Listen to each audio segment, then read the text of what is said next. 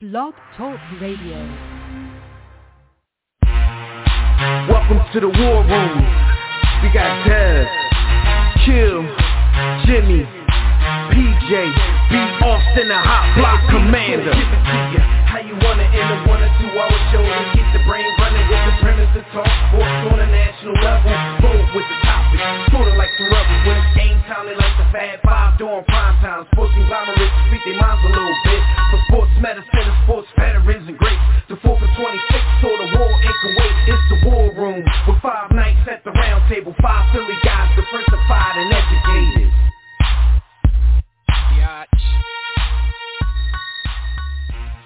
Yo, happy new year, War Room family. Once again, live in the War Room, brought to you by War Room Sports on that War Room Sports Podcast Network. I'm one of your hosts. I'm the boy, Dev Mack, and I'm at the War Room Roundtable with my brothers for the first time in 2022. Damn, that make me feel old. We got Jimmy the Blueprint in the building. What up, Jim? We got B. Austin in the building. We hope you guys had a, pretty happy and safe holiday season, including your New Year's Eve, whatever you did. The NFL playoffs are about a week away, and we had some fireworks in Week 17. So it's time to sit back, relax, and bust it up again with your guys in the greatest man cave in the history of Earth. That is the War Room. You can get in on the conversation yourself by signing in right now to the Brotherhood chat room at blogtalkradio.com/thewarroom. Or you could join us on Facebook or Twitter at War Room Sports, same as, Instagram. We'll also be taking your calls in about 30 minutes on the Digital Extreme Tech Hotline. That number is 323-410-0012. What up, fam? Happy New Year to both of y'all, man. What's going on? What's up, really Juan, good, my youth there? Yo. Happy New Year, brothers. Happy New Year, man. 2022 is upon us, and The Roni is still out here dancing with Omarion, and it's getting nasty. Yeah, it definitely is. Flow Riders out here now, doggy. Right. It's getting crazy, man. They talking about people out here. Wait, hold on. You telling serious? The truth about the truth about Flu Roni? Yo, people are catching the flu and COVID at the same time. It's like the flu and COVID are inside of people's bodies boxing out for position. Like, it's come on, man. We just got to stay. I'm gonna say something, and I'm not even trying to be morbid. Y'all know what I dealt with, what I went through. I don't think that's good, man. I don't think a lot of y'all y'all ain't gonna make that, man. Oh, yo, man, prayers up to DJ K. Slade, who's in the hospital on a ventilator fighting for his life right now. Yes, sir. He's been fighting COVID for what, 14 days, Jim? He on the ventilator. Yeah. Come on, man. K. Slade gave us a couple of the greatest hip-hop songs of all time in the past year. At least the longest hip-hop songs of all time. The longest. Yo, at least he gathered up a bunch of people who really had bars. So, hey, listen, man, shout to our brother Survive, man. But like I told him, man, this is the result of letting Andy Reid win a championship. Like, this is all a result of that. Yo, he mortgaged everybody's future, in his deal with the devil.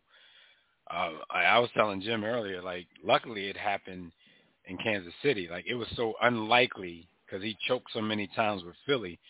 Later on in his Philly years, had he made this deal and won as an Eagle, we wouldn't even be getting tortured like this. The world would have just exploded all at once. Did he part two or... Are you holding him accountable for his quarterback decisions? But that's neither here nor there. Never mind. I don't want to relive. He put him out there. I'm trying to relive old ish. He put him out there. Who else's fault is it? I mean, listen. In his words, man, he got to put his team in the best position to win the game, man. That's his words. He definitely didn't do that. Not with that guy. Right. I mean, he was also responsible for much of that 18-minute, 2-minute drill in the Super Bowl. He's responsible. Andy Reid, we call him the notorious non-adjuster, at least non-in-game adjuster. He'll adjust the hell out of something, if he had a bye week.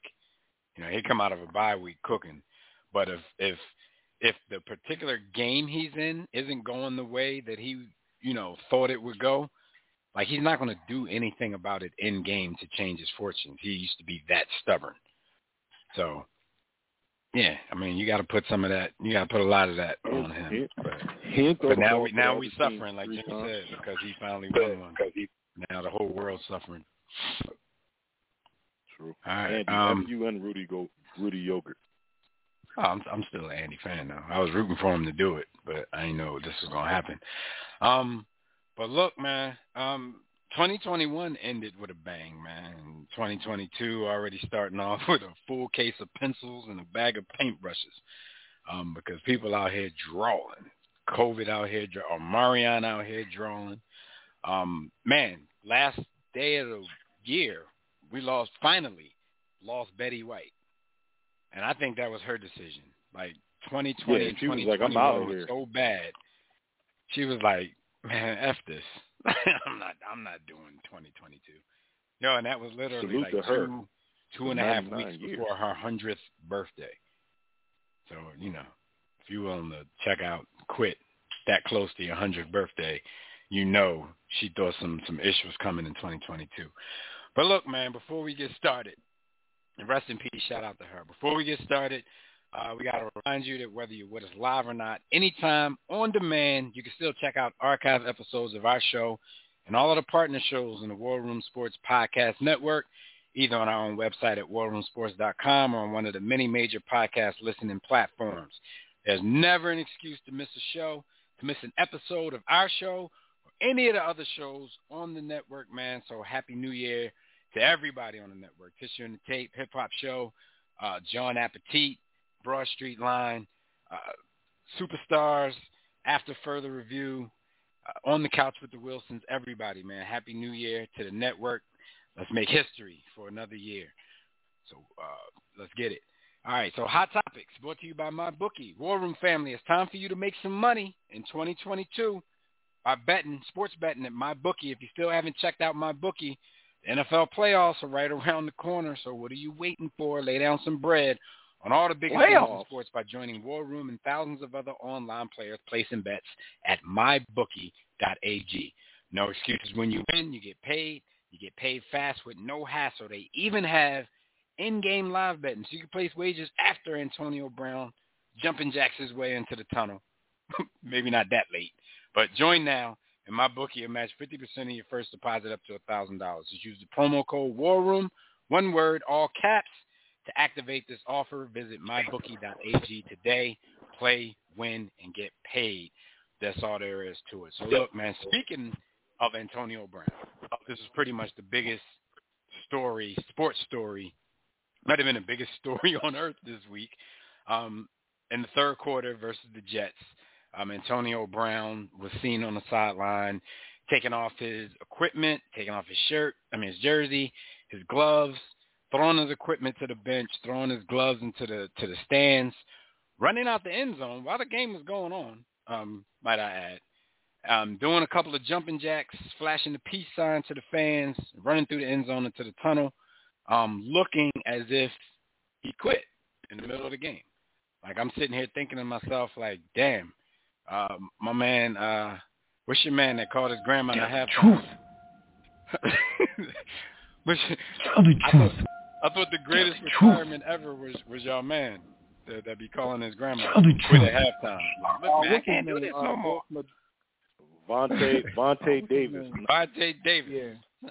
I didn't know anybody could go out any better than him. But Antonio Brown's situation throughout the week was met with a lot of speculation from fans. You know, those fans who it was a lot of different facets. You had the mental health faction, people like, you got to take this serious. This is mental health. Then you had the Antonio Brown is a Richard Head faction, who they're saying don't blame everything on mental health. He's a Richard Head. He has a history of doing stuff like this. Miss me with the mental health stuff. Then we had the y'all just mad because y'all not, you know, y'all mad because he not bowing down to the system, and y'all people who ain't free can't understand what he's saying faction. You had those people. I don't know if that was the Hoteps. I don't know what that was, but it was You know, some people speaking that way. It was a lot of speculation going on, man. We've finally started to uncover some stuff and get at least a side of the story from both. But let's go back to when it happened. Oh, I forgot. We had the faction that just laughed at this whole shit and laughed at everybody who was speculating nonsense. And I forgot about the most important faction early in the whole thing. The Buccaneers were trying to freeze him out because he was about to hit some incentives faction, and they were running with that for the first half of the week. Even though there was evidence to the contrary, they were running with that one. So what did you guys think when you first saw this happen, and then maybe like 24 to 48 hours later before some details and facts started coming up? You know, we have been known to say on this show that two things can be true. And in this case, I would like to say that three things can be true. Three things can be true. Number one, I think that as our society and hip-hop culture has taken to say facts, I think Antonio Brown being a dickhead is facts. Like, that's factual. That's not speculation. That's not maybe. That's not possibly a hypothesis. No, he's a dickhead. And his response, right? So his behavior in response to whatever situation triggered him doing that, his dickheadery manifested itself, and we saw, is that the proper and professional way to handle yourself in a situation? And I think we know that it's not. And his past, his history, whether it's throwing furniture out of a second-story window that almost hits and kills a child, whether it's, you know, taking all of his clothes off in front of a masseuse and expecting a happy ending, whether it's, you know, disrespecting coaches, GMs, you know, the list goes on. There's a litany of things. He does not necessarily deserve the benefit of the doubt. So I want to get that out of the way and say that his behavior probably does not warrant, or his behavior was not warranted. That being said, what is now surfacing, and there's, you know, it's a little foggy around it, is the Bucks may have, quote unquote, forced him to play on a injured, chronically injured ankle that they knew and he knew that needed surgery. Right. Let me cut you off real quick, which is now the story that the Bucks were freezing him out because they didn't want to pay him his $1 million in incentives. That's what that group is kind of pivoting to now. Now they're going to hang on this, as if they weren't saying that other dumb shit all week. So now they're going to hang on this and be like, oh, so they're trying to make my man, this slavery, they trying to make my man play on the ankle and this and that. They're pivoting on that. Here's my thing. You know, like, we've never heard them say that other stuff all week. Here's my thing. People are real adamant about that. Let's assume that that's true. Let's assume that's true. As I said, two things can be true. Three things can be true. Is that reason for Antonio Brown to throw a temper tantrum on the sidelines and turn this into a media, including social media, clown show and spectacle? Especially considering that at least 25%, Polmastat, 25% of the NFL has gone through what he's going through, where there's pressure from the organization, pressure from teammates, pressure from coaches to play and go if you can go in a situation where you're needed to either get into the playoffs, win a playoff game, or affect seeding. It's commonplace. So for you to throw a temper tantrum based on that, it still isn't one. It's like a lot of these stories could have truth in them or could be factual. That's not an excuse for dude to literally take his clothes off on the field, temper tantrum. That's not an excuse. All right, let me get my perspective real fast. He said he was kicked off, though. He said he didn't quit. He said he was fired. That's what he said. When Dev asked the question, he gave the different factions of folks in terms of their response. My response was I was part of the IDGAF coalition. The only thing I thought about, well, actually, I'm going to be completely honest. You said the which one? I'm sorry, I didn't hear you. IDGAF. I don't give a... Yeah, nah, I was a part of the laughing at this whole shit and laughing at everybody speculating action. Yo, that shit was funny. So, but if I'm being completely honest, the first thing that came to mind was obviously tell the truth.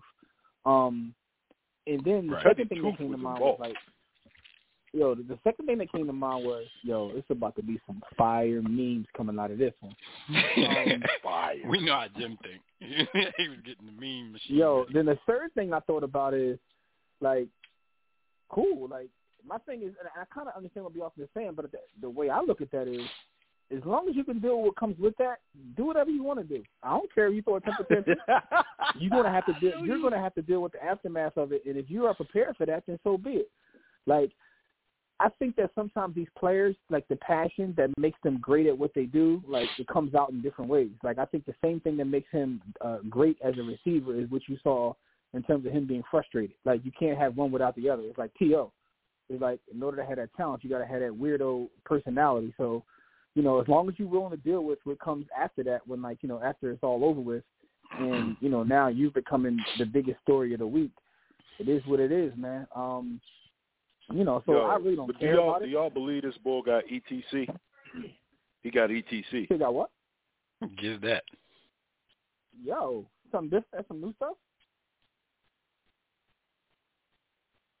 Yo. You all right? Yo, what, you cool? Maybe Austin got whatever that is. He said. Austin got it. My bad. CTE? Yeah, ETC. That stuff. Yo, Austin got CTE trying to talk about CTE. Calling it the road. Yo, what you talking about? No, but here's the thing about that, though, right? I think when they crack his skull open afterwards, we're definitely going to find that. But I think they're going to find that in 90% of football players. But, someone on Twitter said that when they crack his skull open, that's going to be he's going to be the thing that actually ends the NFL. When they crack his open, they're going to be like, yo, what is this? This ain't even a brain. What's that? Bursic is the one that gave him that Vontaze, hit in the same thing. Vontaze. Vontaze hit that ball and gave him personality disorder. Yo, but here's the thing about it, though. It wasn't just this situation. Like, even when you hear him talk, like, it's something going on there. And I mean, that's all speculation. I'm not a doctor. I don't know what's going on with this dude, man. But he talked like there's three people inside of his brain. I watch enough Grey's Anatomy to know what's going on, though. But right. The fact is, man, it's something going on, man. But listen, man, at the end of the day, though, like, if as long as he's willing to deal with the consequences, then do you go to the Nets game? You know, have fun, ball out. It is what it is. I don't think it's that big of an issue. My man got upset. He left. So what? So a lot of new stuff is coming out now, though, because like I said, he's telling his side. He's not only telling his side, he's airing a lot of dirty laundry now. Like he's putting out as he is known to do. Right, he's putting out texts with he and Bruce Arians just to prove to you guys that Bruce Arians did indeed know that there was an issue with the ankle, because it sounds like Bruce Arians was kind of saying to him, like, we need you for tomorrow. And he was saying, well, if I can go, coach, I want to do what's best for the team. But and Arians like, we'll talk about it tomorrow morning, blah, blah, blah.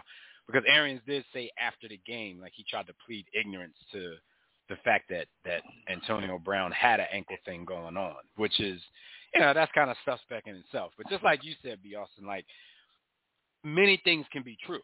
Like, Arians could be an a-hole in this situation. The Bucks could be a-holes in this situation. That doesn't mean that Antonio Brown hasn't been an a-hole in this whole situation. He's even putting stuff out that's Tom Brady related. Not really about Tom Brady per se, but he put out a series of tweets talking about Tom Brady's trainer, who he paid $100,000 to help train him, who didn't finish the job. So he put out a text exchange between he and the trainer, trying to get back half the money. It seemed amicable. Dude was like, oh, you know, where can I send the balance? But he's like, this is what I had to deal with. You know, people basically faking like they love me, like they wanted to help me. So I don't know where exactly he was going with that, but maybe it was kind of like, you know, Tom Brady was instrumental in getting me here. Probably made him a lot of promises. You know, I'll get you my trainer to train you. And now he's putting it out there that his trainer basically, you know, stiffed him. So there's a lot going on. Listen, man. Right. It's a lot going on with AB right now. He's putting everybody on blast. I think there's a great lesson in this, man. A couple great lessons, man. For one, man, like Chris Wallace says, man, I hope you creeps got receipts. It's always good to have receipts. Now, his like, he's just trying to lead you down a road of speculation. He's not really, like, you know, concrete. But at the end of the day, this does help his case and for the folks that are going to fight on his side. But what I realized about 2021 is anything can happen, and you're going to have some folks that fight on your side. It doesn't matter what you do. Kyle Rittenhouse can come out and shoot folks. There's going to be a contingent of folks that are fighting inside. And R. Kelly can like molest women. It'll be some people that actually fight his side. So it actually doesn't matter what you do in the world. Like, people will fight your side, and by you having some receipts, you can, you know, right. I mean, there's still Republicans out there acting like what happened on January 6th, 2021, like was peaceful protest. Like they're acting like if black people was out there, there wouldn't have been Apache helicopters. Somebody could see a kid on camera, and there'll be somebody that say, "Yo, the kid shouldn't have been there." Right. So you know what that comes from? You know what that comes from? Okay. Real quick, Dev. You know what that comes from? It's because we look at the person or the thing, and we value it based on two things: how it makes us feel emotionally, how it makes us feel, and how we feel about that thing as it resonates with what we believe in, rather than dealing with facts and truth, right? So it really comes down to you either not having integrity because you're going against morals and values, or your morals and values are twisted. Right, because people, like, there's things that are obviously wrong can objectively say, yo, I love this dude, but he did something wrong. Like, I love this place, but it, you know, these are the things that are wrong with it, but we're not willing to have those type of conversations. Rather than that, as you like to say, they fight on that line. They get their Slim Charles on, and they jump in the echo chamber. I love Jalen Hurts that he can't throw a 15-yard out while the receiver's on the move. I mean, you know, shit like that. Hold on, though. That was my second lesson from this whole thing, and you brought it up. And I know we're going to talk about Hurts in a minute, but, you know, it's kind of, I was telling y'all via text, we were talking, like, when my grandma told me, like, listen, man, when you're likable, when you have a reputation and you're likable, people are willing to go the extra mile to fight for you. Now, that works both ways, right? What does A.B. have this quote-unquote like? I mean, you got to think like us to like A.B. You got to like foolishness. It wasn't that he was likable, but it's like he has a reputation. I love the entertainment value. No, so he has a reputation, so when it happened, like, there are a lot of people who are protecting him, but there's also a contingency that I saw online that just went completely, like, and they're not even just Bucks fans. I mean, a lot of them, you know, have MAGA in their bio, but still, they went the complete opposite and, like, brought up every bad thing he's ever done since he's been in the league. Bucks fans way upset. Except for the only one, you know. But you got to understand, the Bucks fans and MAGA, they have a high collinearity. There's a high, like, you know, it's a high threshold. There's a lot of MAGA fans that are Bucks fans. Like, everybody except for Willie G and Tobias. Although I don't know, Tobias might be down. Tobias might be down with MAGA though. We'll ask him in a minute. We'll ask him in a minute when we get him on. According to Roland Martin, Tobias is MAGA, but you know. and Roland knows everything. No, but what I wanted to bring up, because Jimmy, you brought up that you just said something that I was about to make a point about. Nah, it was before that. Oh, you was talking about receipts, hoping you creeps got receipts. Interestingly enough, the latest thing that came out pretty much a few minutes before we got on air is that AB was with the IG model, OnlyFans influencer, Ava Luis, the chick who got famous for licking the toilet last year. Apparently, he snuck her into the hotel. Listen, he snuck her into the team hotel the night before the game. And she was giving out, it's a whole article where she was giving out all these details, alleged details about the kind of, the way he was acting the night before. He was kind of ranting about NFL and COVID rules and all that kind of stuff. I mean, that pretty much could have been because he had to sneak her in the first place. Because, you know, when they're in their hotels, they're trying to keep these players on like a bubble. So that's what that could have been about. But she was going on about how he was ranting and all of that kind of stuff. But she also mentioned how he was like, watch what I do tomorrow. As if, you know, he had some kind of plan of some craziness that he was going to do the next day. It's a whole it's crazy. It's a lot of details. It was a long article, but she smashed it. What she did that evening? Well, actually, AB made her tape it, and he wants her to put it on her OnlyFans page. She hasn't done that as of yet, but she has sent it to him. So don't be surprised if AB put out a sex tape at some point. But that was all in the article. This is a very detailed article. So, yes, AB asked her to record it, asked her to put it on her OnlyFans page. It was a whole lot going on, but she was talking about his state of mind and how she think he was acting that evening, and the reason she put this information out is because the reason she put all of this out is because of what's been happening all week. And she was concerned about his mental state. You know, this is all after she smashed him and then snuck out of the hotel. What's the credibility of a chick that licks toilets, though? I mean, her credibility is probably pretty low if you judge it on what she does for a living. And the fact that she's never met AB in her life, and he said, come on over to the hotel, and she snuck into an NFL hotel and smashed him and recorded it. And actually sent it to him. Credibility is definitely low, but at the same time, when you think about people like that, what is there for them to lie about, and what is? Yeah, but that was my exact point. What's she lying for? Yeah, what does she gain by lying if she already don't have morals? Yeah, what does she gain by lying? True. She already a trollop, like. I don't even want to give her the term. I don't even want to give her the term Myra, because Myras don't lick toilets. I think that she like AB, two girls, one cup. I think AB already had like a John where he was smashing the OnlyFans John that like got leaked or something. Yeah, if I'm not mistaken. By her saying that, that might be some insight on how it got quote unquote leaked. AB might be asking them to do this. Put this on your OnlyFans page, but. Yeah. So that's just the latest. 100 reminded me when Jimmy said, "I hope you creep got receipts." So somebody else pulled out some receipts on him. Not necessarily. She didn't sound like she was trying to bash him or anything. And I don't know her real concern for his mental health and stability versus her actually having some facts and just wanting to be more famous and more popular. But, you know, it's a whole article out there. So, you know, if you guys are listening, you can look that up. The one I read was on dailymail.com.uk. Sounds crazy, but I've never read anything on there that was BS. So we'll see, man. So last question about this before we move on. What do y'all think this? I mean, because it already seems as if before Tom Brady had to step up and actually vouch for this dude, it kind of seemed like it was very hard for AB to find employment in the NFL, as talented as he is. Do y'all think this might be the last straw? Do y'all think we'll ever see Antonio Brown on the NFL field again? I thought it was. My initial reaction was, oh, man, Antonio Brown just retired today.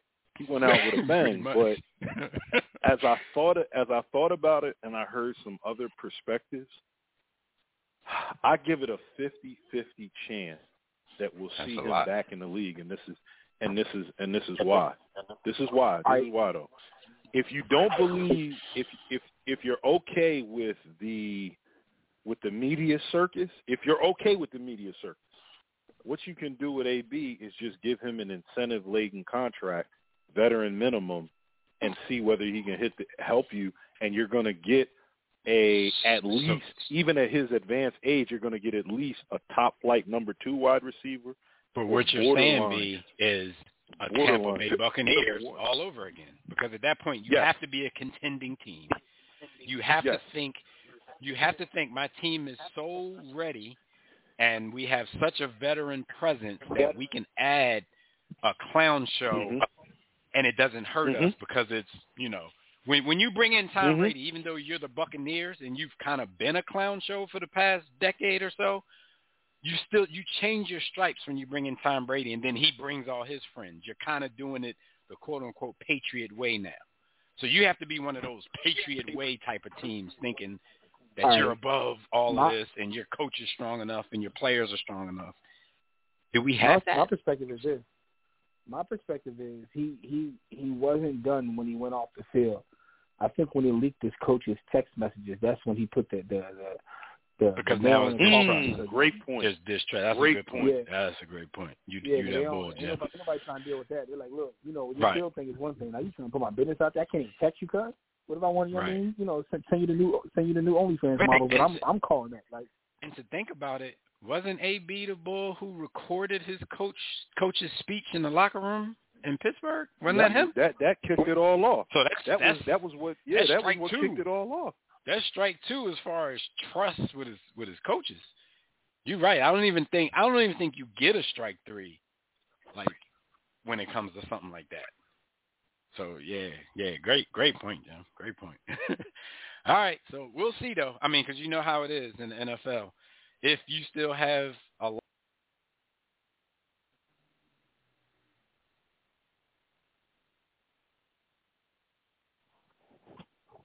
Hey. What happened? You hear me? Where the boy? Yo, Austin, you can hear me? Can y'all hear me? Yep, I hear you. I got you. Can you hear me? So where Dev at though? Yo, somebody got him. I'm concerned. Yo, man. I don't know what's going on, man. But back to AB though. Yo, pretty much. Yo, I don't know what happened to the boy Dev, yo. But no, man. I think that the situation with leaking the text messages is even more foul than we did on the field, man. You know what I mean? Like, yeah, that's a great. As a dude, I didn't even. That's funny, man. I didn't even think about that. That was the real retirement right there. Yo, that was the real retirement. You can't leak text messages, man. Like, you know what I mean? I understand why he did. He's trying to fight because he feels like he's being painted a certain way, and he feels like it's this way of fighting back. And he did kind of make the coach look crazy. Is it unwarranted? Like, yo, dude is a certified Richard. Yeah, but here's the thing, though. The coach did actually say that he had no idea that anything was wrong with his foot. So he proved the ball that the ball was frauding. Like, you know what I'm saying? But like you said, multiple things can be right at the same time. At the end of the day, as long as you're willing to deal with the consequences, do whatever it is you want to do. Walk off the field, you know what I'm saying? Like, you know, you willing to deal with the consequences, and now we're going to see whether this man is willing to deal with the consequences of his actions. I know one thing, though. Him doing that made this the biggest story of the week. No one even cares about who won the game, what happened in the game, or for that matter, any other game that happened this week. He's been the entire story. And like Tobias told us earlier, the ball is the gift that keeps on giving because it's more and more stuff comes out, like, you know, in terms of the whole OnlyFans thing. He's out of control right now, OB. So, and I don't think we've seen the end of the story. I think more stuff is going to come out. He's 100% that. Yeah, I think more things are going to happen. More things are going to come out. I don't think it's over yet. It's not over. I kind of feel like the things that are going to come out are going to be standard operating procedures for NFL teams, right? So the POMA stat that I quoted, earlier, like 25% of players, like. All right. So in your history with being an NFL fan, Jimmy, how many times are you familiar with an NFL player kind of getting the nudge? Like, I know you're injured, but you know, can you get that shot up with the Novocaine? Can you go? Isn't that kind of common? Yeah, I mean it is, but I mean, I guess the difference is at that level when you got someone trying to force you in, and you can't. I mean, he's got to be used to that, but. What's the alternative, though? Like, if you really feel like you're injured, you can't go. Jumping off the field. Like, jumping jacks. Like, doing jumping jacks. You start limping or something, like, what do you do? Yeah. I don't know. I don't know. AB. Yeah, you all right, Kyle? Yeah. I think that was actually Wi-Fi. I think it was Wi-Fi related. It looked like everything back up now. I don't know what that was. Paid my bill. What's wrong with y'all? All right, so we'll see, you know, how this all plays out. You know, we'll wait till the next story come out. But we're gonna move on from AB right now. Before we move to the next story, I just want to give a shout out to my young boy Jamar Chase from the Bengals for winning my fantasy championship for me with his 11 reception, 266 yard, 3 touchdown performance versus the Kansas City Chiefs. Speaking of Andy Reid and being the notorious non-adjuster, dude, how many times this boy got to catch a 70-yard pass for you to do something in coverage a little bit different? Like, shout out to him though, man, because I'm back on the top of the heat. A couple of people have shared with me that when safety number 49 is on the field for the Chiefs, everything goes bad. It doesn't matter whether Honey Badger's out there. It don't matter who the corners is. It's all safety number 49's fault. And there's a reason for that because, you know, if you look at who he is and what he is, how common is it for them to be defensive backs? And that's just was pointed. I'm not saying that I feel that way. It was just pointed out that safety number 49 had deep responsibility and he couldn't chase Jamar at all. Bars. All right, but, hey, Kyrie Irving returned to the Brooklyn Nets last night. As y'all know, he can only return for road games, but they were playing the Pacers. They were playing a very undermanned Pacers team on the road, and he started out a little rusty, but he sparked a comeback, and the Nets came back and won the game. Kyrie finished with 22 points, 4 assists, 3 rebounds, and almost 32 minutes of action. You know, everybody was kind of handing Brooklyn the title before the season started. So with Kyrie back in the mix, y'all believe those claims? Y'all think Brooklyn, you know, y'all think it's a done deal? Especially since the Lakers playing the way the Lakers playing? No, because I think that Kyrie might, you know, he finna like take the playoffs. So, like, he's so unpredictable. You don't know what he's gonna do. But I do like when watching him play. When he started to get heated up, I was like, yo, it's funny how fast you forget how talented somebody is. Like, you know, out of sight, out of mind. Right. And then you see him and you like, damn, this boy really can ball though. Y'all gonna act like Born Red didn't steal the show and play the air guitar all over these niggas. He stole the show in the first quarter. He didn't even start the game and had 20 points in the first quarter. I don't think he started the game because I was actually listening to the game in the car when it started. He came off the bench. And they named at least 3 people in the starting lineup that I've never heard of before. That's how down this Pacers team was. They were missing a whole lot of people. So the NBA is interesting, though, because a lot of teams are undermanned like this every night. And, you know, teams are still putting up a great fight. Like the Nets actually had to – not that they aren't, you know, down a few people too, but as long as they got those 3 on the court that everybody thinks is the reason that we're handing them the title before the season even starts, then they don't really have an excuse to have to come back on a Pacers team. Besides the fact that, you know, once you get to that level, if given a chance, there's a lot of ballers out there. There's definitely a lot of ballers in the NBA. And we have no clue who they are until they actually get an opportunity. But asked after the game if he's changed his stance about vaccination, Kyrie Irving said he's taking it day by day. So it sounds like they're chipping away at him. Because for him, it's probably dependent on how he feels in these games. Like, he get back out there and he get that old feeling back and he start cooking a little bit. He probably was thinking by the third quarter, damn, I might go get this jab because I'm liking what's happening right now. James Harden said it seemed like he's been playing all season. Kevin Durant said it was amazing having him back. So the Blumpkins are there, but I kind of think that these are like I really think these are like stage Blumpkins because the more you say – the nicer you are to them, the more you're softening his stance on why he's not with you full time anyway. So I think they have to say something. Kyrie could have went up for a mundane right-handed 1950s layup, and they would have said, "Man, look at the English on that, yo! Holy cow, Kyrie is back." They need help, man. They tired of carrying that load by themselves. So yeah. I mean, when you say tired of carrying that load, you talking about James Harden's belly. James Harden's belly. Kevin Durant. I don't know how they could weigh a lot, but them ball spots probably can. They look heavy because they look like they made out of like distressed leather. So he wearing a distressed leather helmet on his head every night. All right, man. So our stat of the week, man. Danny Green becomes the latest member of the all-cardio team, recording zero stats.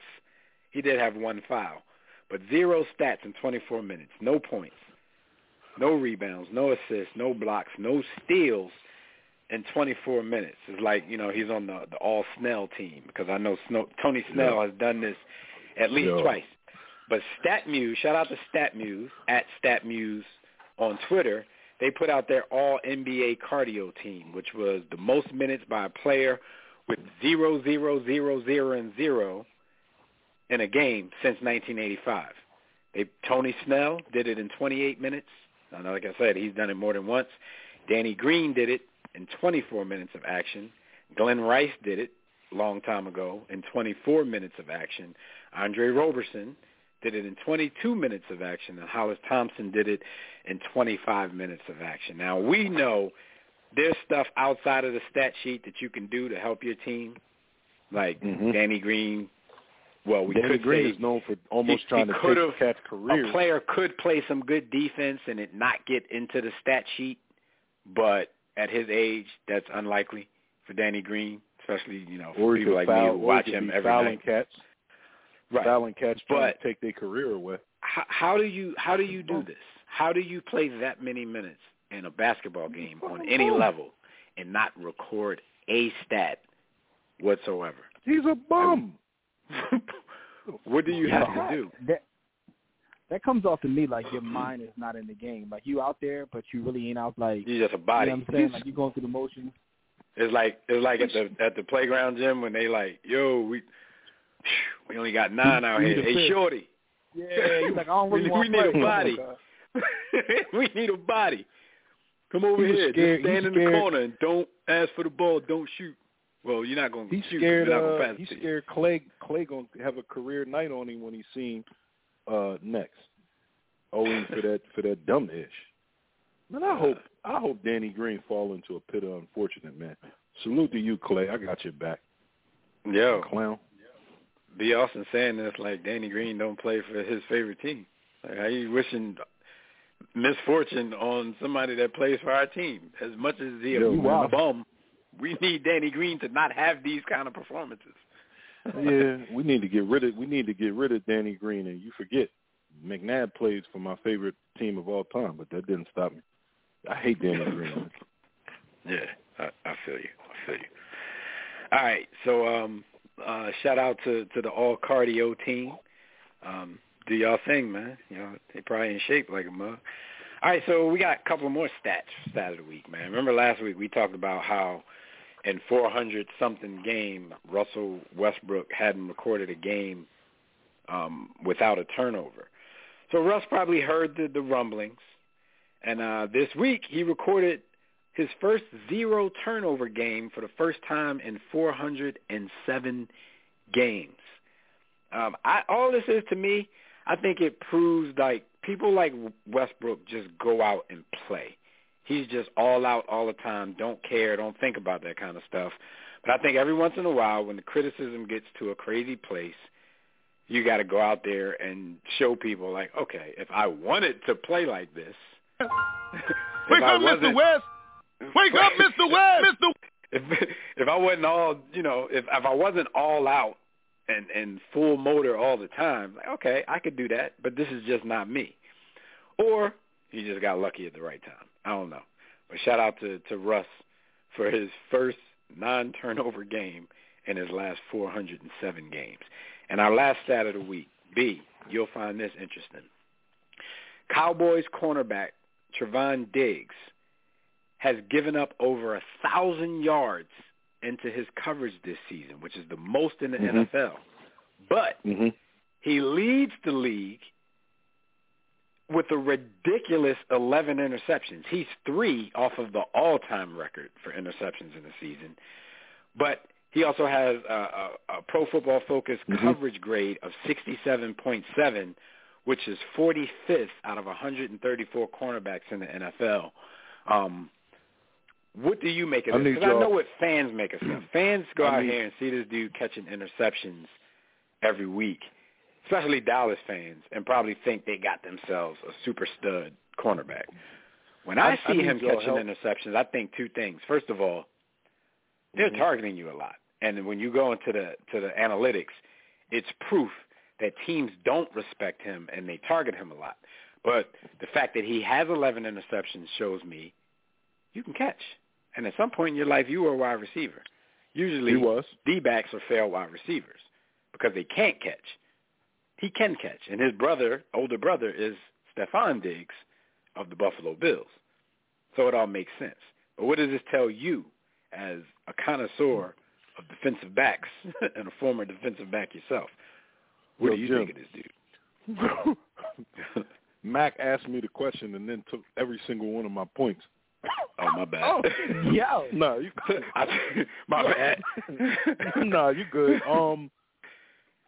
I was a bit swept up in the hype as well, because to see someone with double-digit interceptions, listen, man, that's special. That is special. And then after the hype wore off, because he's a cowboy, and the fact that I grade everython using Deion Sanders as a measuring stick for cornerbacks. I know it's unfair. I know, but I use Deion, then I use Revis, Prime Revis. The exact points that you made, if you ever look at Deion through the years statistically, you're never going to see Deion with more than 6 picks. Never. But they're not going to keep throwing at Deion. Because there was only a few brave souls, and they were usually foolish. They were usually foolish souls, but they were brave. And they would test, and that's what made it so impressive, because Deion didn't get a quarter, do you hear me, a quarter of the opportunities that Trevon Diggs gets to pick. So then I thought, and I'm going to tell you what this really took me to, and y'all might remember this. Y'all remember that I was kind of a Terrell Buckley guy? I remember. And I always asked, like, was Terrell Buckley really good? Or was he just a super looky-loo who would just jump routes? And that's really what Trevon Diggs is. He is the modern-day Terrell Buckley. He's not fundamentally sound. He looks into the backfield consistently. And he has tremendous athleticism and short area quickness. I was about to say, I don't even view him that much like a Terrell Buckley, though, because a lot of his picks aren't coming from route jumping. A lot of them are coming on deep balls where it might be a jump ball situation, or a quarterback just throws a really bad ball and he catches it where a lot of other D-backs would drop the ball, because he leads the league in giving up big plays. So they're going at him with a lot of disrespect. It's double moves. He jumps short. He jumps everything short. You can double move him to death. Well, hold on, though. Ahead, what I want to say is I just think that it's like the way I look at him per se is like it's like risk reward. It's like a I think somebody said this in our group chat. It's like somebody goes to play baseball like, yo, I'm gonna strike out or I'm gonna hit a home run. Boomer bust, yeah. He's the ultimate boomer bust guy. Yeah, ain't no in between. Like, either I'm gonna go up here and I'm gonna strike out, or I'm gonna get this pick, but we gonna have to learn to deal with it. Like, you know, and you know, it's something to be said for that too. But I think that everything in sports has context. So when you see those 11 picks, you gotta also know that my guy is giving up a gazillion yards en route to get those 11 picks. Now, the thing about it is, all depends upon when you get those picks, you can negate a lot of the yards you give up because you do get turnovers. And we always know that. The one thing about the NFL is whoever wins the turnover game generally wins the game. So, you know, got to take the good with the bad. That's the boom part, right. So let me give y'all some of the, you know, because Pro Football Focus, they break it down to a T. They have him at 606 coverage snaps, which is the fourth most in the league. 93 targets, which is third most in the league. 53 receptions allowed, which is 10th most. 962 yards allowed, which is the most. 5 touchdowns allowed, which is 9th most. And, of course, 11 interceptions, which is the most in the league, which 11, like I said, 11 interceptions is just ridiculous. But they said there's only 2 cornerbacks that have more targets than Diggs this season, despite the threat that he will pick off any wayward pass. And teams are not shying away from testing him, even as the season goes on. They said the Chiefs and Patrick Mahomes targeted him 10 times in Week 11. The Saints, no respect, even though their quarterback is Taysom Hill, fired his direction 8 times in Week 13, even though, you know, it was risking the turnover that he did get in the game. So he did end up getting a turnover against Taysom Hill. But when your quarterback is Taysom Hill and you're like, yo, let's go at this dude, like, this is making me think, like, if Jalen Hurts does play next week, if he don't have COVID from the incident in Washington, and we'll talk about that incident in a little while. Jalen Hurts. If they have him going at him, then it's like, yeah, nobody really respects ball. But remember, you have guys like this who kind of know what they're watching and can break things down. And then you have guys in the media who are susceptible to, you know, the hype. Like this guy who gives up the most yardage, gives up 5 touchdowns and is targeted, you know, more than most corners in the league, but can catch. He might be in the conversation for Defensive Player of the Year, which is crazy. When you talk about boom or bust. So I look at, like, coaches are going at him. Media are going to be like, man, he's the Defensive Player of the Year. I know Deion Sanders is not a fair measuring stick. So even bringing it down to earth, like Revis or present day Stephon Gilmore, these are guys with amazing technique. Shout out to Joe Hayden's old ass as well. He has amazing technique as a corner. Stephon Diggs, or Trayvon Diggs, rather, his technique is terrible. So you kind of wonder if he doesn't improve on that and really put the work in, how long is he going to be able to sustain a career as a top-flight corner once the film is out on you? Because I've noticed, you can double-move him. Like when he's going against the top 10 QBs in the league, yeah, there's a chance they'll make some mistakes. He might get a pick or 2 off of one of them. But they are already exposing him, and it's only going to get worse. And let's face it, some of those interceptions are luck. Like some of it is luck. Like you don't get 11 picks without some luck. I'll give you 7. I'll give you 8. But some of them picks was luck. So that's not going to happen every season. I feel like a safety with high interceptions is a good thing. A corner with unusually high interceptions means that you're getting picked on, you're getting targeted, and you're making. I mean, you got to give him props for coming down with him and actually catching the ball, because that's what you see a lot of in the NFL. You see a lot of cornerbacks dropping terrible passes from quarterbacks. So you can put it like this: like, y'all going to keep targeting this dude, but when you slip up, he's going to make you pay. Like if you're on and you're accurate, you're probably going to kill ball most of the game. But as soon as you slip up and throw that bad pass, he's not going to give you another chance. Like, he's going to catch the ball. And we can cap it off with a cherry on top. Pause. He ain't no Jalen Ramsey, and Jalen Ramsey is the best corner in the league. And Jalen ain't coming down with double-digit picks, because ain't nobody giving Jalen the opportunity to pick the ball off 11 times. Jalen Jalen might not have had 11 targets all season. He might have had 11 targets all season, let alone 11 picks. All right, so one last thing before we take quick call. Got to be quick this evening. Our quote of the week, man. Our quote of the week comes from Washington Wizards announcer. What is this dude's name? I forgot the dude's name. Glenn Consor. So Kevin Porter Jr. Hit a game winner for the Rockets against the Wizards. And this is the quote. He said, "You got to give credit. Kevin Porter Jr., like his dad, pulled that trigger right at the right time." The only problem with that is Kevin Porter Jr., his dad in 1993 pleaded guilty for the killing of a 14-year-old girl. And then, he's actually not with us anymore. He was shot and killed in Seattle back in 2004.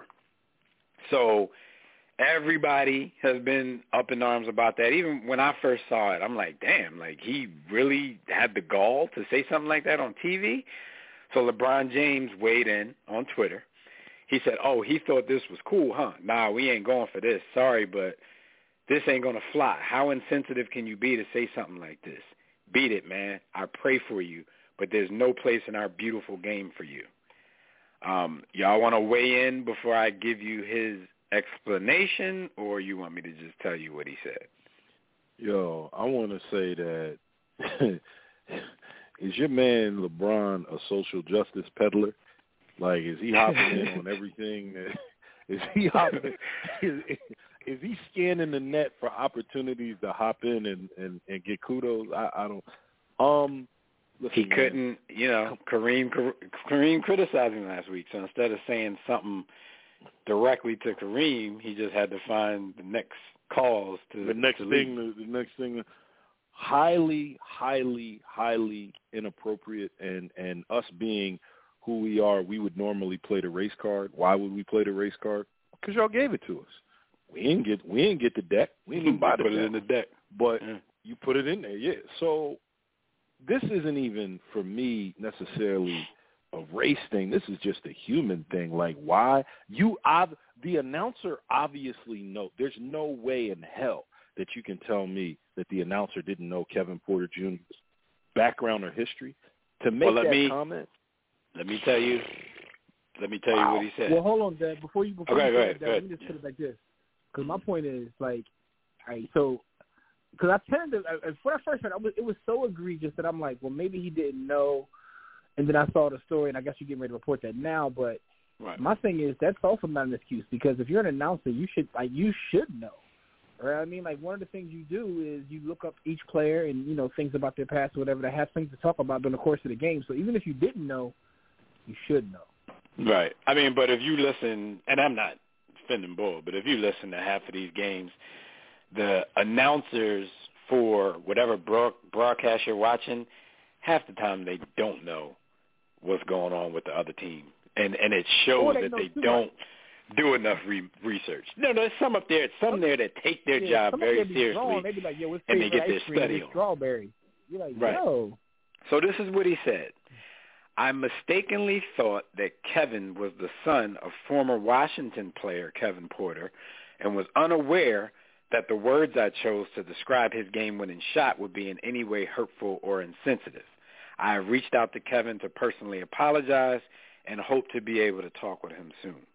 So when I saw that, my first thought was, all right, I got to do some research on the announcer, because, okay, the Washington Bullets did have Kevin Porter back in, the late 70s, early 80s. So I'm like, I need to figure out how old this boy is and, like, what he, would he know, what's his tenure. I know he probably hasn't been the actual Wizards announcer for a long time, because, we know the crews that used to do Wizards game but if he's been like a sportscaster or announcer in Washington or whatever for a long time, then I'm like, okay, maybe he knows the history of the city enough to say that, because it's very ironic to have that kind of out this quickly, even for a caveman. And when he first said it, like Jim said, like my first reaction was like, damn, like that's crazy. Like, are you really willing to lose your job over Kevin Porter Jr. and a Wizards-Rockets game on a Wednesday night in January that means absolutely nothing? I don't know. Like, in some ways, I'm like, what he's saying might be true. But I think the narrative train has left the station, and I don't know whether he's telling the truth or not. I don't know if anybody's going to give a damn. I don't know if this dude's going to be working, you know, the next game or ever again, which is, you know, how society is right now. But he could be telling the truth. He really could be telling the truth. As a Washington broadcaster, he might have thought that the junior was, like, he was the son of Kevin Porter that used to play for Washington. I also looked up Kevin Porter. You know, his career average was like 11. I want to do some research on him to see maybe if he was known as, you know, somebody that can put the dagger in you at the end of a game, or, you know, was a killer, was an Andrew Toney type of dude. You know what I'm saying? I'm just trying to find out little facts about Kevin Porter. And as a matter of fact, we got Skyview in the chat room. Skyview, what do you know about Kevin Porter that used to play for the Bullets back in the day? And another thing, you know, they used to be called the Bullets. Maybe Boyle thought he was making some kind of a pun. I don't know. But I don't think it's too far-fetched, because I just can't fathom you risking your job unless you want some A-B stuff, like watch what I do tomorrow, and, you know, about some Wednesday night Wizards-Rockets game. But Brandon already spoke, so I don't know. I don't know if there's any coming back for Bull at this point. But it's very interesting to see. Let's see what the homie Tobias thinks of that and whatever else he got to talk about. We're going to go to the phone lines real quick. Tobias, what's going on, man? Hey, you don't rush me, man. You don't rush no light-skinned cats who call the white man that call. Oh, my bad. That's what they say about A.B., you know, the hotel cat. B. Austin got to go, so you got to hurry up. Man, B. Austin ain't going nowhere, man. Hey, I don't know what that. Hey, your son says foot hurt with soccer practice. Don't throw him out there. But you know, with this whole thing, he could have just gone to the back and been like, hey, I don't play. B.A. don't pull no punches, and we known that already. You know, he'll cut you out. And A.B. showed his tail. Yeah, he be throwing Tom Brady under the bus in the press conference. Yeah. So, yeah. Cause you know, he said he owed Tom Brady trainer money. And some guy on Twitter said, don't underestimate how smart Alex Guerrero is to get A.B. to pay for something. You know, but he's done in Tampa. A foolish team will pick him up, because you can find receivers in the draft that won't give you those problems. Why bring that in your locker room? The Steelers, great organization. Look what he did. This clown couldn't keep his mouth shut long enough for Oakland to get $30 million. All he had to do was be on the roster the next day. The $30 million was guaranteed. The Patriots, he called the owner a cracker. You know, that was funny, by the way. Anyway, I laughed when he did it. And then the Bucks, Tom Brady vouched for him, but everything started wanting to ask Tom Brady about him. As the great Jim Ross would say, Tom Brady's running like a scalded dog. He don't want to talk about it. You know, but the reason I'm calling, there's a championship game Monday night, and I got some real stats of the week for you guys. Is it? Since 2008. What's happening? I don't know what's happening Monday night. America's team playing for the titles. Cowboys? I got some. Yeah, American team, Alabama, the gold standard. But I got two stats of the week for you guys. Since 2008, Nick Saban's second year at God's University, Alabama, only one team that won the title did have to beat Alabama. That was Florida State with Jameis that year. And when he famously said, is you stronger, we strong then. You know? And then also, every recruiting class he's had at Alabama won a national title. And, you know, that's just crazy. But about this game, right, if you notice, the media is talking like it was a fluke Alabama beat Georgia. And I know, I put myself out there on this one. As God is my witness, Stetson Bennett's not torching Alabama. Some guy named we only lose to one trash quarterback a year. We can't lose to two. That's been our quota. But what people, people, it's like people are so they don't want to go against their pick. Maybe Alabama's a bad matchup because Nick Saban and his staff are stupid enough to try to be like Michigan and do what Georgia does well, stop the run and go slow. And I think that the quarterback advantage at Alabama goes a long way. The quarterback and the coaching advantage. We got the best quarterback in the country. Who knows? Maybe he'll be Jalen Hurts' replacement in a year or two. But and they talk about Georgia defense. Now Alabama's secondary makes me mad a lot, but they got They got more sacks and tackles from loss than the Georgia D.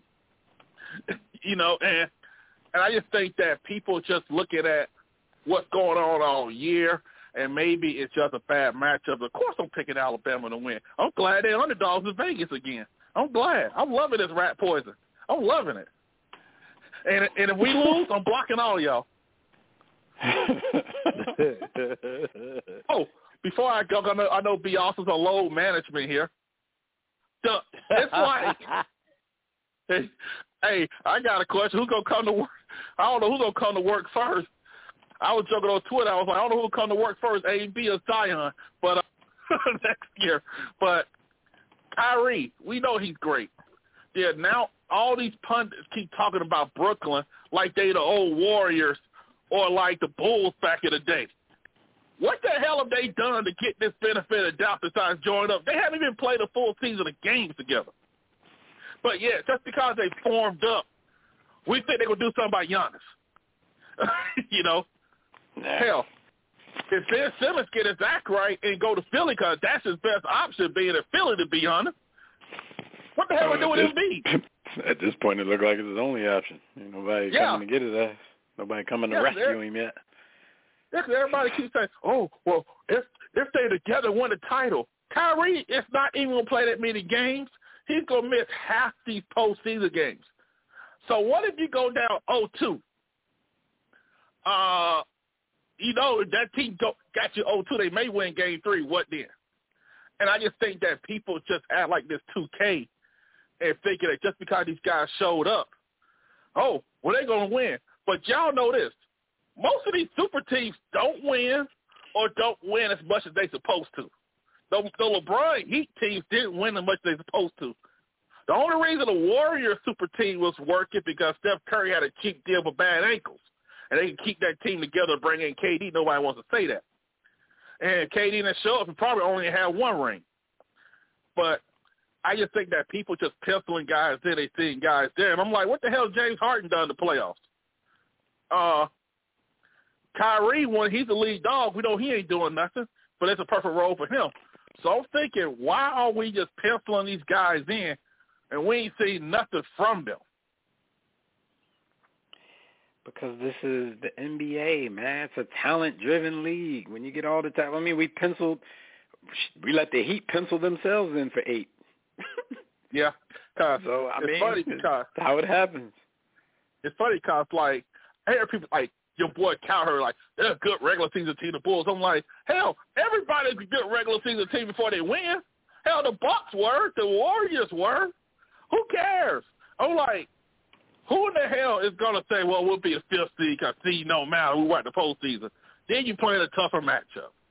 It's like these dumb analysts with these takes. But I'll say this before I run. Y'all talking about Trayvon Diggs. Y'all know he went to Alabama. And many of us Alabama fans hated him, and we was happy when he started the bowl game, and we were so happy that he declared for the draft, and we was all going to pitch in and get him a limo off campus.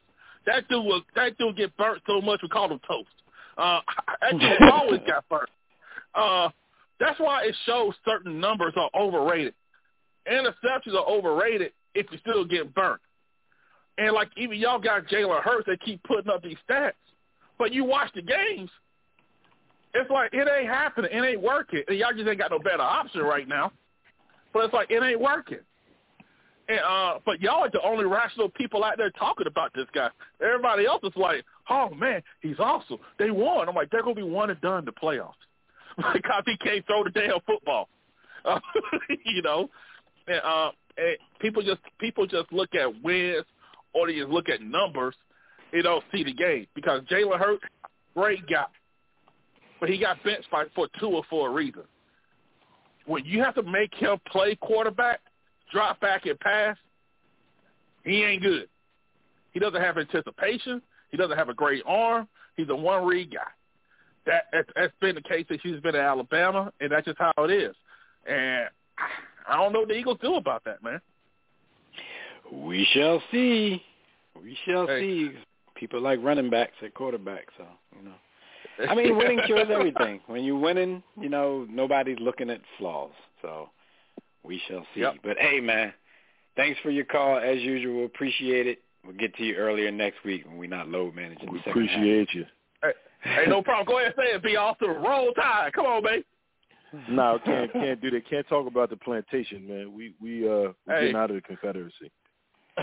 And by the way, AB, we got all these Hotep cats that probably got laser beams coming out their eyes. All these guys sound like Oswald Bates saying, the white man getting AB. Tom, and I've got to say this. I said this from gone. The Bucs fed AB his last game in 2020 so he hit his incentive at the expense of Ronald Jones getting a 1,000-yard season. And Ronald Jones about to be a free agent.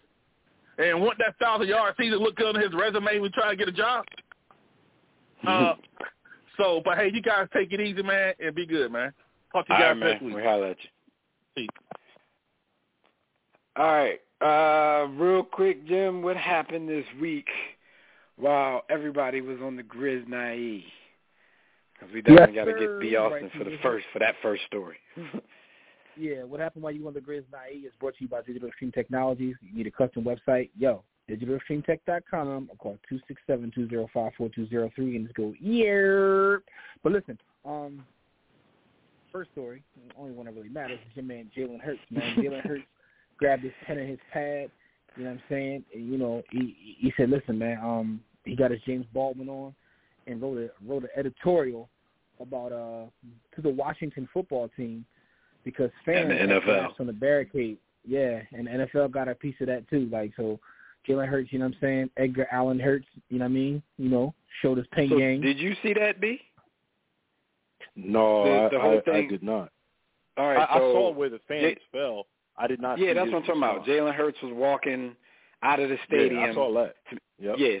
So for people who didn't see it, real quick recap before B gives his opinion.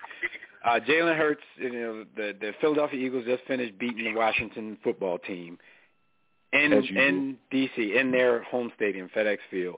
He's about to walk through the tunnel. He's kind of taking in the admiration because Eagles fans are deep in there and they're, you know, they came to see him go down the tunnel. So as he's walking past, the barricade, the little fence breaks, and people fall down into the tunnel and right in front of him. If he doesn't move, like, dude is done for the season because that thing probably breaks his legs or something like that. Now, it's a lot of people there. They could have been hurt, a little something not related to what we're talking about, but some of those fans later on in the week started calling lawyers and visiting hospitals and, you know, trying to work up a little case, which, hey, I would have done the same thing. I would have just done it a little earlier. The fact is, when they first fell, everybody got right up because they jumped on Jalen's pipe before he walked past. So they had to do that and not really tend to their own pain if they were really having it. They took a ride on the wood and it didn't hurt. That's beside the point. It happened later on in the week. Jalen, riding high off the admiration that he's getting from Philadelphia fans right now, wrote a letter, and this is an excerpt from it. I'm writing to inquire about what follow-up action is being considered in response to the near-tragic incident that took place at FedEx Field on January 2nd. He said 2002, but it's 2022.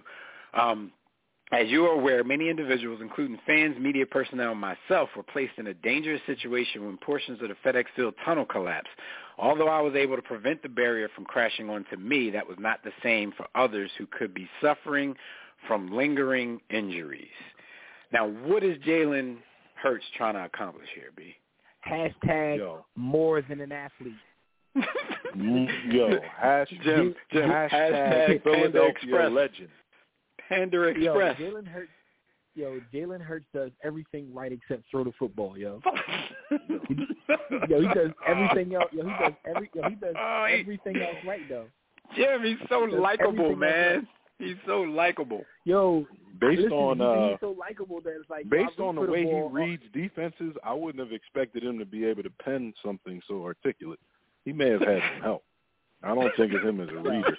So it doesn't matter. He does everything right. Like he does. You know what it is? He's like the anti-McNabb, and what I mean by that is McNabb never cared to embrace the city or try to be beloved. He was like, "Yo, I'm here. I don't even really want to be here, but I'm here." It's getting calculated at this point, though. This letter, this is calculation right here. Oh man! First of all, look at the video. Did you see how he was shaking his head? He was like soaking in that admiration because a lot of Philly fans are turning, in his direction. Like it was a lot of, I don't know if this dude could be the future. A lot of that has changed to, some stuff we saw like week 2, cats was talking about they're sold. But a lot of people a lot of the I don't know people are like, I'm sold. He's our franchise quarterback. We want him here, blah, blah, blah. He does he does everything right except sort of football. Plus, it doesn't hurt that the team is playing better and they're winning overall. It never hurts. Winning cures everything. Yeah. A lot of people are like, look, we can win with him. I don't care whether he throws for 2 yards as long as we get the dub. But he does that. Yo, he came to the game. So he'll throw for 2 yards and get all the credit for the win. How do you not love him coming to the game in a Randall jersey and then giving Randall a bumpkin at the press conference? This is why I'm telling you. The Panda Express is in full effect. He knows what he's doing. He got somebody on his squad and shout out to him because they know what they're doing. They know he's making himself very like. What'd you say earlier, Jim? To the next game. Dude, people was not sure about him, booing him, and now he like AI in a matter of 16 minutes. No, now he's Bubba Chuck. No, he will come to the next game. He will come to the next game in a Buddy Ryan T-shirt, and then the game after that he gonna have like a Patty LaBelle shirt on or something. Right, but no, what you say? He gonna come to the joint in an AI jersey. He gonna come to the joint in the Chuck jersey. That's a shoe-in. That's going to happen. He's going to come in an AI jersey or a Doc jersey, and that's going to be over. Listen. If his publicist or Leonard Ellerbe or Al Heyman are able to figure out for him that he can salute Buddy Ryan because Buddy Ryan is the all-time Eagles coach, even above Doug Peterson.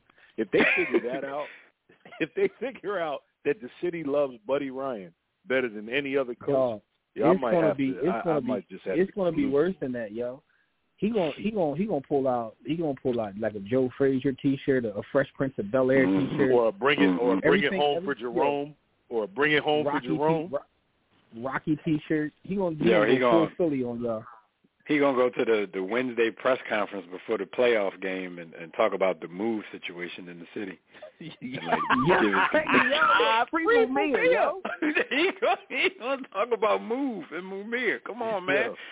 Yo, he's a likable dude. I can't front. I like Jalen Hurts, and this is gonna surprise me. He has improved. I'm not close to the bring him back. Pay him. He's our franchise quarterback. I am nowhere close to that because he's still very inconsistent with his throwing and pretty much seeing the field. Like there's always he gets excuses because he'll throw a pass and some jerk will drop the pass. But then when you look at the whole situation, there was somebody else who was wide open for a bigger play or for 6. But because the person dropped the bad decision that he made, he's going to get off because somebody like Rager or somebody dropped the pass. So he gets a pass for that kind of stuff. I've seen improvement on some of his throws. But he still only shines really when he extends. He still mostly shines when he extends plays.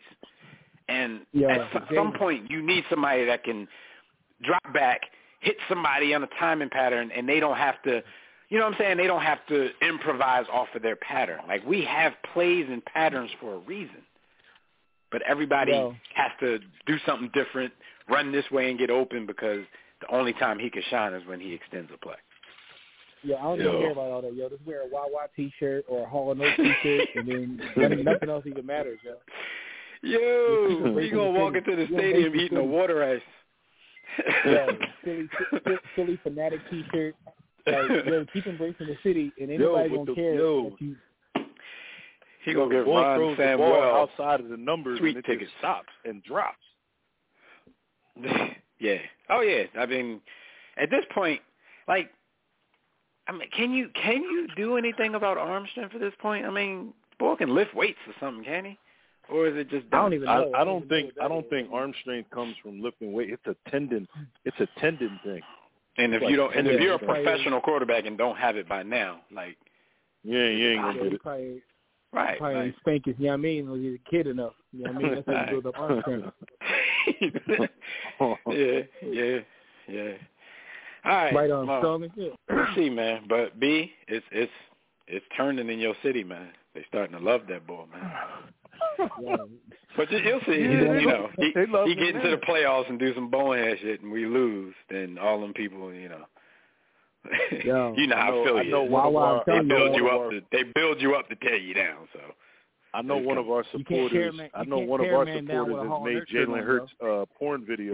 He ain't even done with a Hall and Oak shirt. You can't tear a man down. If he pull up with a Hall and Oak shirt, you can't tear him down. You can't do nothing but love him, though. Yeah. I can't mess with that. No.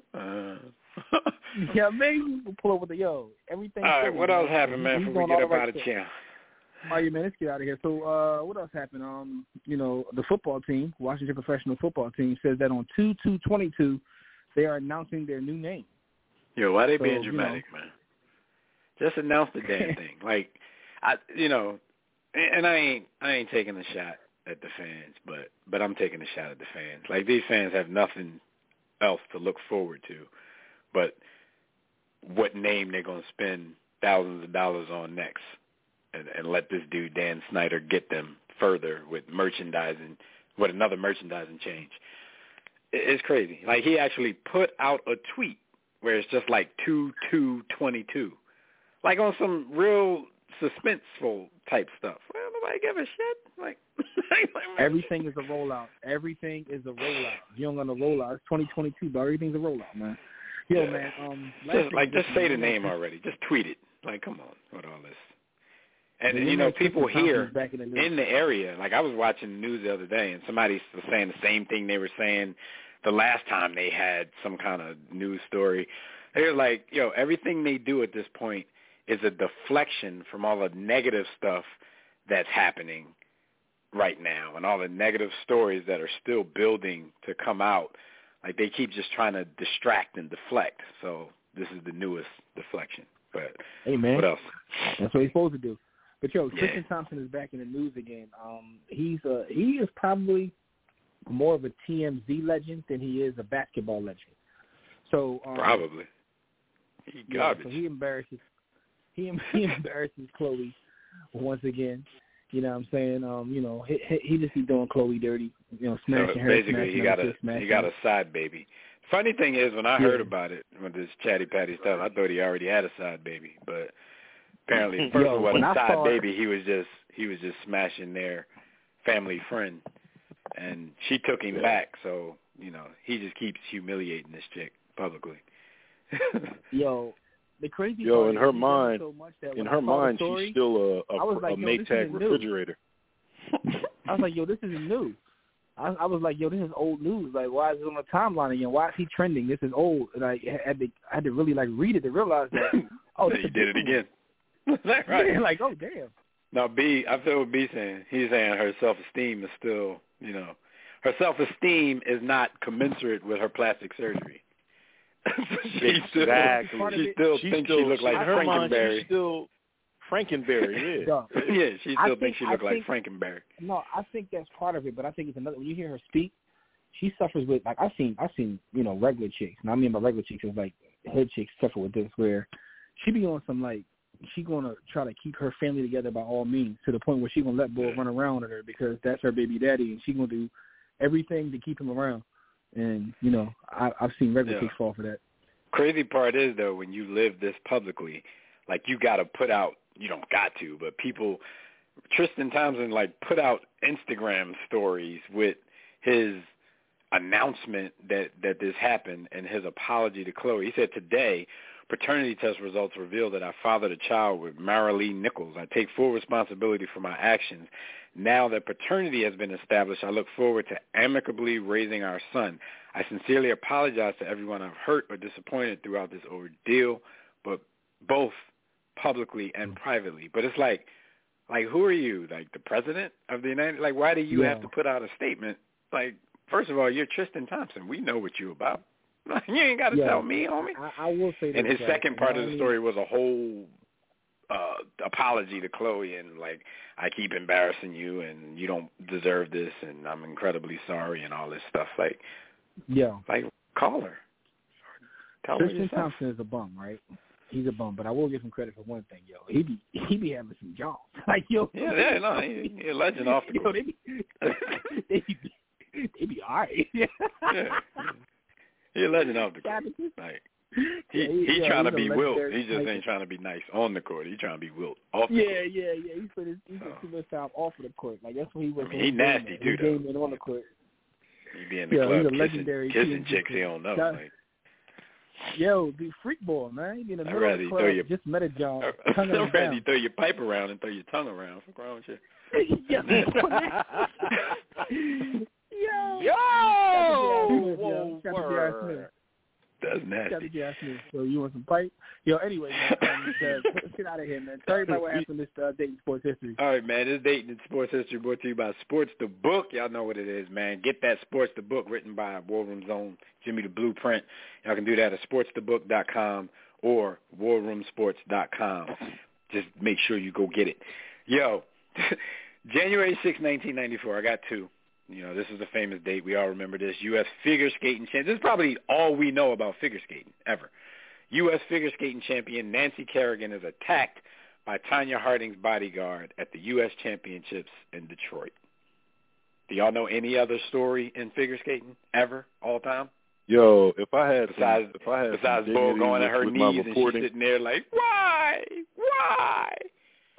No, all I know about figure skating. Not at all. All right, this one, I'm pretty sure y'all didn't know at all. January 6th, 1681. Stay with me now. The first recorded boxing match is engineered by Christopher Monk, the second Duke of Albemarle. The match was between his butler and his butcher. Sounds to me like Bo was just having his slaves fight each other. And they called it a box. That's what it sounds like to me. I gotta go. Boy had his slaves fighting each other, and they called it a box. The one thing you didn't tell us is this: you didn't tell us who was the victor. Well, the butcher. I mean, he had knives, so I'm pretty sure this didn't end with fisticuffs. Somebody got stabbed that day. I gotta see. I gotta go look this up now. Now we gotta do research on this. This is hilarious. This one, nothing but a slave. This one, nothing but a slave entertaining the big house. And in 2022, they're going to try to call this the first ever boxing match, FOH. Yo, my guy said, yo, fight each other. I'm bored. Right. Do it now or I'm going to kill both of you. And they probably fought to the death. I bet you they fought to the death. Oh, I want to do some research, yo. Wasn't there a story about this, though? Like, didn't slave masters actually do this? Make slaves fight for entertainment? That's all this was. Absolutely. I got absolutely. They used to. And I'm curious. Yeah, they used to put the buck together. They have them breaking their arms, breaking their legs, killing each other. Absolutely. This is the part that Texas and the rest of these folks want to put under the CRT label and never have put in history books. Yeah. All right, yo, they was feeding your kids the crocodiles, too. Let's get out of here, man. I'm about to go downstairs and have two of my kids rumble each other. Don't call Twins versus Chase. Yeah. They only take one to whoop his little ass. Dev's laughing because somebody had a cop show up at his door. Yo, I'm going to just tell him I'm the second Duke of Bowie, Maryland. Yo, first off, I just want to say, first and foremost, Happy New Year to everybody who supports us in any way. We really definitely appreciate you. Shout out to everybody who called in. Merry New Year! Listening, who's not going to listen. Yo, shout out to all y'all, man. Everybody from social media. Anybody going to hate on us later, shout out to y'all, too. Listen, what I want to say is stay safe in these streets. You know, stay away from folks, you know, stay away from Omarion, stay away from Flo Rida. But catch everything that we do, all of our content, all of our social media, everything is at the hub. And that hub is warroomsports.com. Get my book, Sports the Book, at warroomsports.com. Until next time, everybody, don't accept mediocrity. Be steadfast in the war against ignorance. That's where your pipe's on top.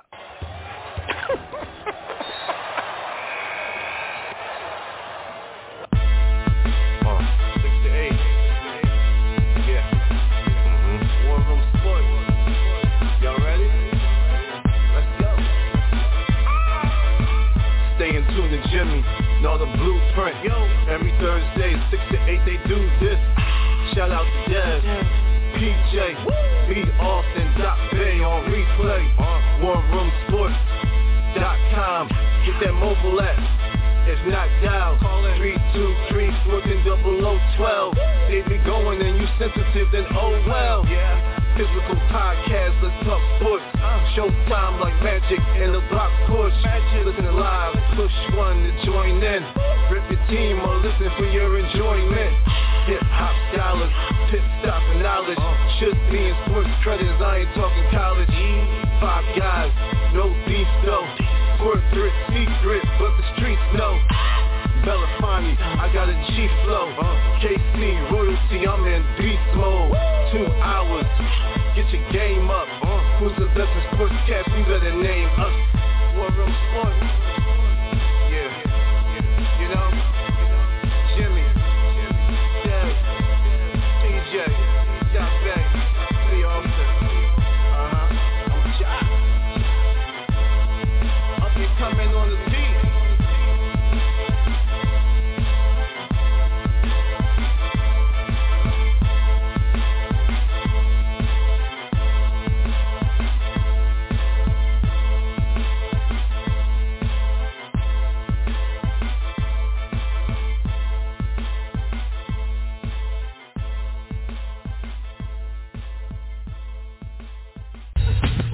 yo, what happened to Pete? War Room Sports. www.warroomsports.com. What? Ain't no more to it.